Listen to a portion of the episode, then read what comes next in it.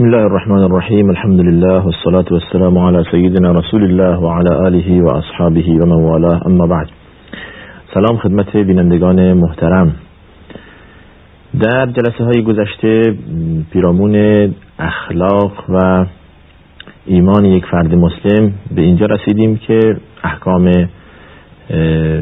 زکات را عنوان کردیم و منده رکن آخر از ارکان اسلامی که همانا روزه باشد. البته حج است در اصل حدیث منتها به علت اینکه حج در موقع خودش این را عنوان کردیم دیگه تکرار نمی کنیم. مسائل حج در وقت خودش گذشت. در روزه اونچه که در قرآن وارد شده دستور چنین است که یا ایها الذین آمنوا کتب علیکم الصیام کما کتب علی الذین من قبلکم لعلکم تتقون. روزه بر شما واجب شده همچنان که بر امتان پیش از شما واجب بوده و این روزه شما را به تقوا میرساند. در مسئله روزه در دوازده ماه سال یک ماه آن فقط خدا ما را موظف کرده به روزه گرفتن. و این مسائل و حکمت های گوناگونی درش هست. از جمله سلامتی و بهداشت. که انسان به وسیله روزه معده خود را تنظیم می کند حالا نه تنها فقط در رمضان در این ماه مبارک که روزه واجب است بلکه در روزهای عادی غیر از رمضان در هر ماه سه روز سنت است که انسان روزه باشد. در دوشنبه ها و پنجشنبه ها سنت است که انسان روزه باشد.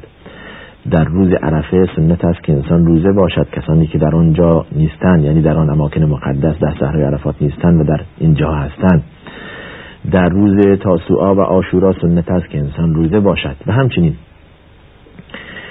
اونهایی که به این مطلب رسیده اند چنین می‌گویند تجربه نشان داده که بهترین وسیله برای سلامتی معده روزه رفتن است. حالا با یک در یک جلسه یکی داشت از قانون و نظام اروپا تعریف می‌کرد که در اونجا به کارمندان توصیه می‌کنن که در ماه سه روز چیزی نخورند. یعنی از سیستم اونجا تعریف می‌کرد به عنوان خیلی سیستم پیشرفته. از کردیم که این مسئله 1400 سال پیش رسول الله صلی الله علیه وسلم بدان دستور دادن. روز رفتن ایام البید یعنی در ماهی سه روز روز سیزدهم چهاردهم و پونزدهم هر ماه این سنت روزه دوشنبه و پنجشنبه سنت است. و بهترین روزه هم چون که رسول الله صلی الله علیه و میفرمایند اگر کسانی می‌خواهند که بیشتر وقتها روزه باشند مثل روزه پیامبر داوود است یک روز روزه می‌رفت و یک روز افتار می‌کرد. این یک درمیون روزه بودن این مسئله از 1400 سال پیش و بلکه قبلتر از آن به انسان ها به خصوص به امت رسول الله صلی الله علیه وسلم یاد داده شده. این مسئله جدیدی نیست که حالا ما بخوایم دیگه از اتباع امروز بگیریم. قبلا طبیب عالم بشریت طبیب تمام مردم محمد مصطفی صلی الله علیه وسلم به ماها این را یاد داده. مسئله روزه فرض به جای خودش عرض کردیم. به اضافه این که مسائل بهداشتی در بر دارد و سلامتی و تندرستی مسئله عبادی هم درش هست. خدا مثلا لعلکم تتقون. به وسیله روزه شما به تقوا می‌رسید. انسان احساس گرسنگی می‌کند احساس تشنگی می‌کند احساس یک محدودیت می‌کند. خود را بهتر به خدا نزدیک می‌کند بهتر می‌تونه به این وسیله عبادت هایی را انجام بدهد که قبلا انجام نمی‌داده. یعنی در حال گرسنگی و تشنگی و خود را محدود کردن به یک سری کارهایی که قبل از روزه رفتن خود را به آن مقید و محدود نمی ساخت یا اگر می ساخت کمتر بود. تنها نه شکم نه معده روزه باشد بلکه دهان روزه باشد چشم روزه باشد گوش روزه باشد سایر اعضای بدن روزه باشند. این مسئله انسان را به یک جایی می‌برد که انگار در یک مدرسی است و در آنجا تعلیم عبادت است و در آنجا تعلیم خداشناسی است.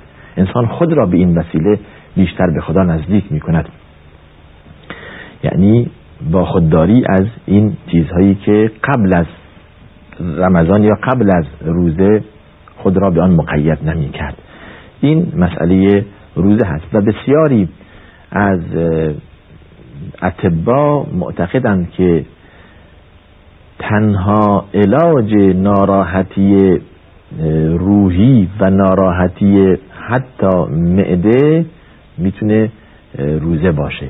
تنها علاجش می‌تونه باشه. این تجربه ثابت کرده و برای این هم دلیل دارند. البته برای این دلیل دارند. از بعضی اتباع اینطور شنیده این که می‌گویند ممکن است ناراحتی معده به وسیله به خاطر ترشح زیاد اسید معده باشد و بدیهی است زمانی که معده پر باشد بیشتر ترشح می‌کنه. جدار معده بیشتر ترشح می‌کنه. اینطور نظر میدن اتباع پس وقتی که معده خالی باشد ترشح آن کمتره. برعکس نظر کسانی که میگن آنها آنانی که از درد اصناعشر مینالند و همیشه ناراحتند. معدهشون ناراحته. یک چیزی بخورند که این اسید به اون زخمی که در اصناعشرشون هست اصابت نکنه یا کمتر اصابت بکنه.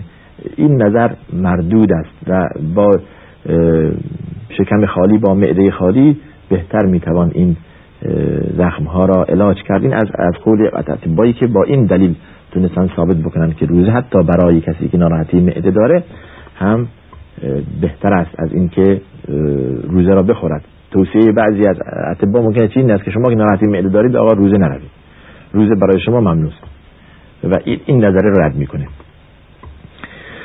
پس بنابراین با این وصف که ما ارکان ایمان را در جلسات گذشته عرض کردیم خدمت شما و ارکان اسلام ولو که مرتب نبود به خاطر وقت و زمانی که تقدیم و تأخیر داشت یعنی مسئله حج را ما یکم جلوتر آوردیم. جاش این بود که آخر طبق حدیث از کنیم خدمت شما. عنوان کردیم و ارکان ایمان که شش بود و ارکان اسلام که پنج بود خدمت شما عرض کردیم. بدین وسیله انسان خود را یک مؤمن و مسلمان شناخته است یعنی یا معرفی کرده است. انسان مؤمن که ایمان دارد به اون چیزهایی که عرض کردیم در جلسات گذشته و مسلمان است و اون چیزهایی که عملی است لازم انجام بده از نماز گرفته تا مسئله روزه زکات و حج انجام داده. حالا میماند در رابطه با اخلاق یک شخص مسلمان که چه کند که این اعمال ارزش داشته باشد این نماز با ارزش باشد این عرض شود که روزه با ارزش باشد این حج با ارزش باشد این زکاتی که می‌دهد بی نتیجه نباشد این زحماتی که می‌کشد بیهوده نباشد. یک سری احکام هست که باعث به معنی دیگه شاخ و بالهایی است که به اینها مربوط است یعنی فروعات این چیزهایی که ما عرض کردیم. از جمله آن یک نوع جهاد در انسان مؤمن باید موجود باشد ولو که به خود تلقین کند. جهاد اصلی جهادی است که انسان با کفار می جنگد و تن به تن به روبرو میشه به خاطر اعلای کلمه لا اله الا الله به خاطر نشر دین با غیر مسلمانان که اعلام جنگ کردن با مسلمانان می جنگند این معنی جهاد است. ولی جهاد در این خلاصه نمی شود جهاد به وسیله مال است. جهاد به وسیله قلم هست. جهاد به وسیله زبان هست. جاهدو به اموالکم و انفسکم فی سبیل الله. با مال و جان با مال و جان کسانی هستند که خود نمی‌توانند در جبه های جنگ حاضر بشوند و جهاد کنند. اموال خود را در راه اعلای کلمه لا اله الا الله خرج می کنند حالا ممکن است سوال پیش آید. این در این زمان جبهه نیست که ما یقین داشته باشیم که این جبهه اسلام علیه کفر است که با آن همکاری کنیم. هر جا که بوی از آن برده شده که یقینا جبهه اسلام علیه کفر هست نهایتا به این مبدل شده که به خاطر حکم و ریاست و اینها می جنگند. پس حالا کجاست اون جبهه که ما و کجاست آن جهاد که ما درش شرکت کنیم؟ اگر اون جهاد نیست جهاد دیگر هست. از کردیم جهاد در این خلاصه نمیشه که انسان فقط با شمشیر بجنگد. شما با قلم خود شما با زبان خود شما ای تاجر و ای ثروتمند با مال خود جهاد کنید. چه بسیار کسانی چه بسیار تجاری که خداوند به آنها توفیق داده با اموال خود در راه خدا جهاد می‌کنه شما توجه کنید بزرگان دین از جمله حضرت ابوبکر صدیق و حضرت عثمان یکی از جمله سرمایهداران بودند که جمله از, از, از, از همون جمله بودند که اموال خود را در راه خدا وقف کردند. در راه جهاد فی سبیل الله خرج کردند. اونها معنی جهاد را فهمیدن هم با مال خود جهاد کردند و هم با بدن خود و هم با نفس خود رفتند و در میدانها جهاد کردند. حالا اگر میدانی برای جهاد نیست این روزها برای صرف اموال برای اعلای کلمه لا اله الا الله زمین فراهم هست. چاپ کتاب های گوناگون به زبان های مختلف که عقیده و ایده صحیح اسلامی را بیان می کند و واضح می سازد خب احتیاج به خرج داره. شما پول خود را در این رابطه خرج کنید میشید مجاهد. بعد هر جا که لازم بود کلمه حقی را بگویید با زبان خود عنوان کنید. این میشه جهاد. دفاع کنید از مقدسات اسلامی. دفاع کنید از ایده و عقیده صحیح اسلامی با خرافات و با بدعت و با شرک مبارزه کنید با زبان خود مبارزه کنید. در هر مجلسی که نشستید به همان اندازه که بلدید به همان اندازه که علمش دارید لا یکلف الله نفسا الا وسعها. خداوند هیچ کس بیشتر از توانش مؤاخذه نمی‌کنه. در توان شماست که یک حرف خیری بزنید. این یک نوع جهاد خودش. در توان شماست که دفاع کنید از یک شخصیت اسلامی. این خودش یک نوع جهاده. در توان شماست که از قرآن خدا از رسالت رسول الله صلی الله علیه وسلم از شخصیت رسول الله صلی الله علیه وسلم زمانی که در مجلسی نزد افرادی زیر سوال میره دفاع کنید. این خودش جهاده. این نوع جهاد بنابراین پس هر کس در دایره خود موظف است کلکم راع و کلکم مسئول عن رعیته. هر کدوم از شما فرمان روا هستید و هر کدوم از شماها در دایره ای که خودتون می توانید آن را کنترل کنید مسئولید. حتی در خانواده با زن و فرزند این یک نوع باز جهاد است. ادامه این مطلب انشاءالله در جلسه آینده عنوان خواهیم کرد و آخر دعوانا ان الحمد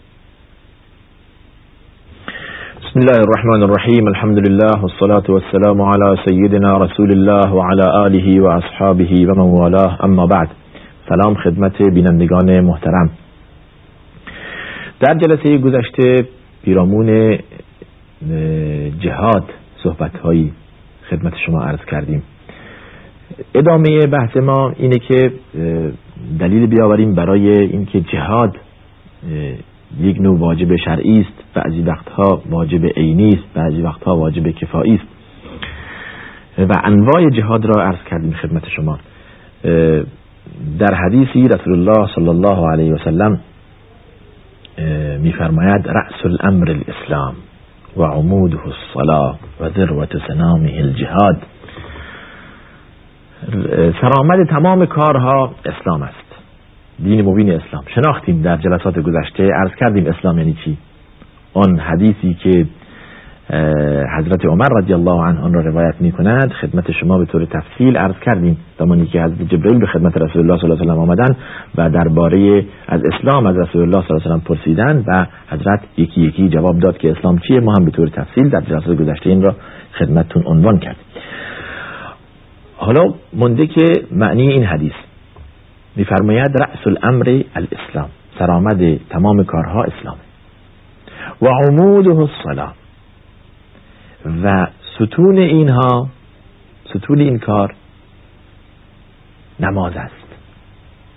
نماز فضیلت آن عنوان شد و اهمیت آن عنوان شد. باز اینجا جا داره که به این مسئله اشاره کنیم. هر جا که امکان داشته کم و بیش درباره نماز صحبت شده. دال بر اهمیت نماز می‌دهد.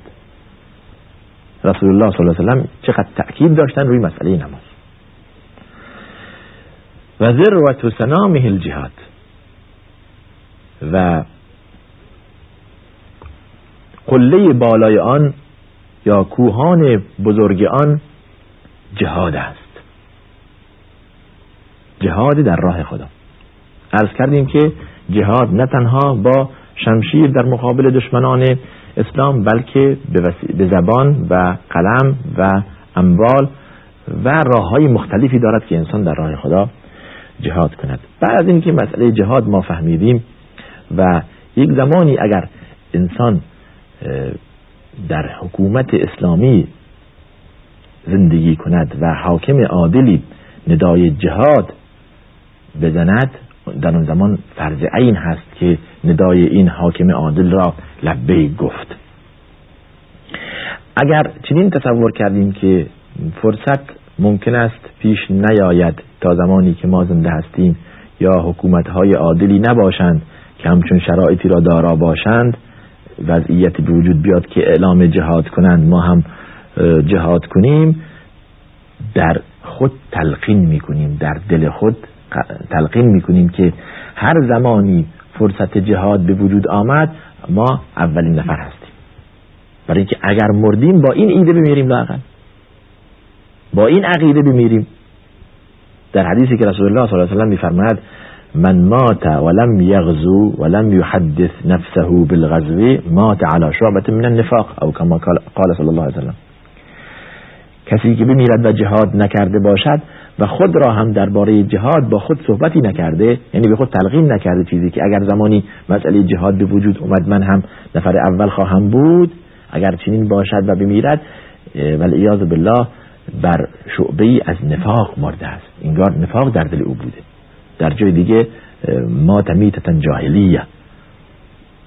یک مرده جاهلی بر رسم و رسوم قبل از اسلام انگار مرده. انگار اسلام در دل او زنده نبوده و بالله. حالا انشاءالله که بینندگان محترم به این مسئله توجه می‌کنند. اگر امروزه راهی برای جهاد نیست برای جهاد با مشرکی نیست مقابله با آنها با اموال خود و با قلم و زبان خود فرصت هست برای جهاد کردن. هر کس به اندازه توان و قدرتش. ولو که امر معروف و نهی از منکر باشد. این هم خودش یک نوع جهاده. قبل از اینکه انسان مسئله جهاد با دیگران شروع کند لازم است که جهاد با خود کند. می‌گویند جهاد اکبر جهاد با نفس. این جهاد با نفس ارز کردیم بعد از اینکه انسان اون فرائض دینی را انجام می‌دهد واجب است خود را ملزم به یک سری منهیات کند که به آن نزدیک نشود. یعنی به خود بقبولاند که این در شریعت حرام است. و خداوند از آن نهی کرده به خاطر خود ماها نه به خاطر کسی دیگر نه به خاطر چیزی دیگر به خاطر ماها به خاطر سلامتی ماها به خاطر سلامتی فردی و اجتماعی ماها. این ما را از این کار نهی فرموده است. از جمله این مسئله که مربوط است به اخلاق یک شخص مؤمن و مسلمان جریمه زشت زناست ولی بالله. مسئله زنا در اسلام جرم بزرگی است. امام احمد میفرماید امام احمد رحمت الله علیه که از ائمه اهل سنت است میفرماید به نظر من هیچ جریمه بعد از قتل بعد از جریمه قتل بزرگتر از جریمه زنا نیست. لذا خدا میفرماید که ولا تقربوا الزنا انه کان فاحشة و ساء سبیلا. به زنا نزدیک نشوید. زیرا زنا عملی است بسیار زشت. فاحشه عملی است بسیار زشت. و چه بد راهی است چه بد روشی است برای کسانی که خود را بدین روش عادت دادند علیاذ بالله. در تفسیر ولا تقرب الزنا علما میفرمایند خیلی این عبارت بلیغه. خدا نفرموده ولا تزنو زنا نکنید. فرموده ولا تقرب الزنا. به زنا نزدیک نشوید. یعنی به کارهایی که نهایتا شما را به زنا میرساند نزدیک نشوید. مقدمات زنا هم بهش نزدیک نشوید. نگاه به نامحرم نکنید. حرفهای رکیک نزنید. و مواظب باشید در صحبت کردنتون در به خصوص مسائل که مربوط است به زنها. در سوره نور میفرماید قل للمؤمنین یغضوا من ابصارهم و یحفظوا فروجهم. بعدم میفرماد و قل المؤمنات یغضبن من ابصارهن و یحفظن فروجهن. به مسلمانان بگو که چشم خود را از نگاه به نامحرم به دور نگه دارند جلو چشم خود بگیرند. و خود را از عمل زشت زنا نگه دارند محفوظ دارند. و زنان هم همچنین. چشم خود را از نگاه کردن به مردان نامحرم به دور دارند و خود را از عمل زنا نگه دارند. یعنی خود را از زنا به دور نگه دارند. حالا مقدمات این که عرض کردیم در تفسیر ولا تقرب الزنا همین مسائل است. در مثال عربی می‌گوید اول نگاه کردن به نامحرم است. میفرماید نظرتون در مثال عربی فابتسامتون فکلام فموعد فلقاء از اول نگاه کردن است بعد لبخند زدن است بعد صحبت کردن است بعد گذاشتن است و بعد لقا و بعد دیدار است. که مقدمه عمل زشت زناست والعیاذ بالله.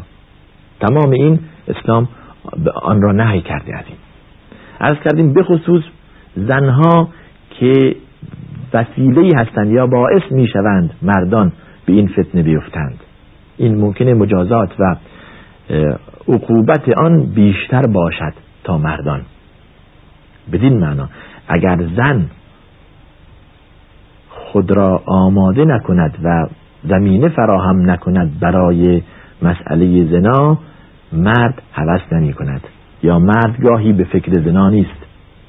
اینقدر مسئله دقیقه که خداوند خطاب به زنان میفرماید ولا یضربن بارجلهن لیعلم ما یخفین من زینتهن حتی در راه رفتن زنان مواظب باشند پای خود را به زمین نکوبند تا صدای پاهاشون مرد نامحرم نشنود که متوجه آن زن بشود. آن زمان که این آیه نازل شد زنان میل به پا می کردن دو تا میل در یک پا می کردن صدا می‌داد زمانی که راه می رفتن حالا این زمان اگر میل در پا نمی کنن با کفش هایی که صدا دارد مردان را متوجه خود می کنند لذا صحیح نیست که زن با راه رفتن خود صدایی از پای خود درآورد که مردان نامحرم را متوجه خود کند این یک مسئله ممکنه خیلی ها در فکر آن نیستند. مسئله ستر و پوشش و حجاب اینجا مصداق پیدا می‌کنه. وظیفه زن هست. زن خود را بپوشاند. خداوند خطاب به زنان رسول الله صلی الله علیه وسلم میفرماید و قرن فی بیوتکن ولا تبرجن تبرج الجاهلیت الاولا در خانه خود بنشینید مربیه و معلمه خانه باشید مدرسه باشید برای نسل آینده و مانند زنان جاهلیت بی حجاب و بد حجاب نباشید. دنبال این آیه میفرماد ولا تخضعن بالقول حتی در صحبت کردن مواظب خود باشید. صحبت نرم نکنید که مردانی که در دلشون یک نوع نفاق هست و یک نوع مرض درونی هست طمع می‌کنند به شما. فیطمع الذی فی قلبه مرض. و قلن قولا معروفا. حرفهای پسندیده و عادی بزنید صحبت های نیکو این دستور است که شما باعث به فتنه افتادن مردان نشوید ای زنها. در جای دیگر رسول الله میفرماید هیچ چیز برای امت من ضررش مثل زنها برای مردان نیست. هیچ چیزی را من ترک نکردم برای امتم که ضررش بیشتر از ضرر زنان برای مردان باشد. واقعا هم چنین در جای دیگر میفرماید اتقوا الله فی النساء فان اول فتنه بنی اسرائیل کانت فی النساء. درباره زنان از خدا بترسید که اولین فتنه بنی اسرائیل در زنان بود. حالا ممکن است اینجا معنی چنین باشد که به حقوق زنان برسید ولی معنای ظاهری اینطور برداشت می شود که فتنه ای که زنان برای مردان می کنند از آن بترسید. فتنه ای که زنان باعث می شوند مردان در آن بیفتند از آن بترسید. این خیلی مسئله است. این خطاب به خواهران مسلمان این را عرض می کنم که مواظب باشید گناه خود که تحمل می کنید هیچ گناه مردی که به وسیله شما مرتکب گناه می شود هم باعث شما هستید. و این مسئله واقعا ملموس هست ظاهر هست. یه چیزی است که هر کس می‌داند به چه غرضی این لباس می پوشد به چه غرضی از خانه بیرون آمده به چه غرضی خود را متأثر کرد. تمام اینها خداوند به دلها آگاه است. تتمه این موضوع و ادامه این درس انشاءالله در جلسه آینده خواهد بود. و آخر دعوانا عن الحمد لله رب العالمین و الله وسلم علی سیدنا محمد و آله و صحبه